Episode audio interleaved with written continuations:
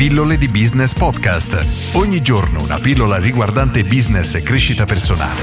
A cura di Massimo Martinini scegliere i giusti collaboratori. Oggi reggo la domanda di Dino che mi chiede: Ciao Massimo, forse non è il tuo campo, ma vorrei chiederti due suggerimenti. Il primo è sui criteri di scelta dei migliori collaboratori. Il secondo è sulle tecniche di negoziazione sindacale. Potresti fare una o più pillole.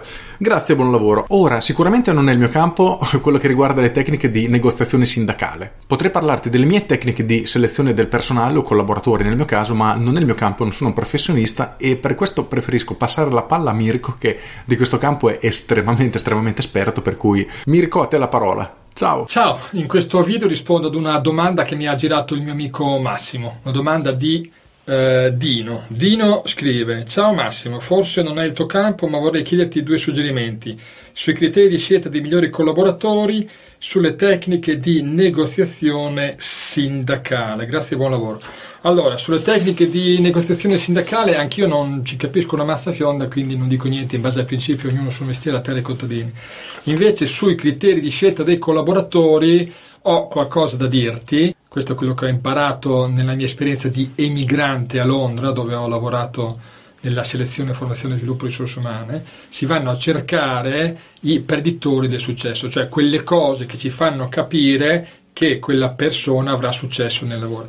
Partiamo da che cosa non è un predittore di successo. Il voto di laurea non è un predittore di successo, quindi con buona pace dell'industria che gira attorno al, al voto di laurea mi dispiace dirvi che questo non predice il successo, questo predice una buona capacità di eh, studiare. Allora, ci sono alcuni mestieri dove è necessario studiare al lavoro, mi viene da pensare che ne so, ufficio studi Banca Italia piuttosto che ricerca e sviluppo, però per la maggior parte dei mestieri non è richiesto il sapere, è richiesto soprattutto il saper fare. Ecco perché il titolo di studio non è un predittore del successo.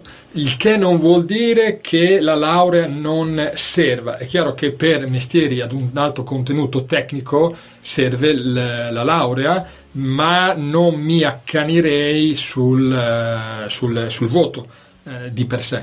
E invece che cos'è che predice il successo della persona? Sono quelle che nel mondo anglosassone vengono chiamate soft skills.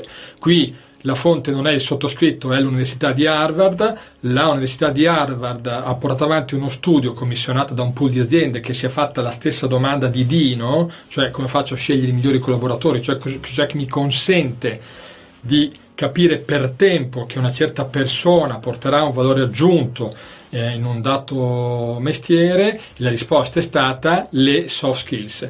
La così, sentenza dell'Università di Harvard è che l'85% del successo nel lavoro dipende dalle soft skills, che in italiano vengono tradotte con competenze trasversali. Per cui la risposta alla domanda è come si scelgono? Si scelgono in base al livello posseduto di competenze trasversali. Allora qui, fra virgolette, nel mio piccolo, nel senso che non è uno studio eh, della portata e dell'attendibilità psicometrica dell'Harvard Review, però nel mio piccolo io conduco un master in management dal 2014 e un giorno mi è venuto lo schiribizzo di eh, fare un piccolo esperimento e ho chiamato tutti i ragazzi di questa azienda e gli ho chiesto, non ho mandato un WhatsApp, ho mandato un WhatsApp a tutti i ragazzi di questa azienda eh, indicandomi titolo di studio e eh, votazione di laurea. Ragazzi che sono definiti ad alto potenziale e che sono all'interno di questo master perché designati all'interno di un'azienda che ha, eh, mi sembra, 19-20 mila eh, dipendenti come futuri dirigenti di questa azienda. Okay?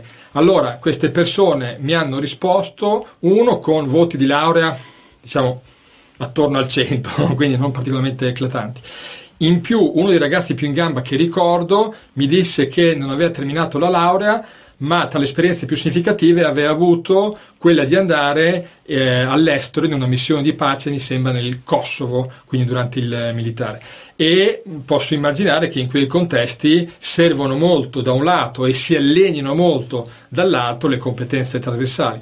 Se ti interessa sapere quali sono, come funzionano, ti rimando ad un articolo del mio blog che si chiama eh, le 12 soft skills per non perdere il treno. Lì ci sono queste 12 competenze trasversali che sono quelle che più frequentemente in questi anni di mestiere come consulente per le aziende mi hanno chiesto di selezionare, formare e sviluppare nelle persone delle aziende. In più, se ti interessa approfondire questo tema, puoi iscriverti al progetto Coltiva la Crescita, coltivalacrescita.com, così facendo riceverai gratuitamente ogni giorno una mail che si legge in un minuto e poco più, dedicata proprio a queste competenze trasversali e a come eh, riconoscerle e soprattutto come allenarle. Quindi spero di vederti dall'altra parte o nel blog o in, nel progetto Coltiva la Crescita e in ogni caso ti faccio un grosso in bocca al lupo per la tua crescita, benessere e prosperità.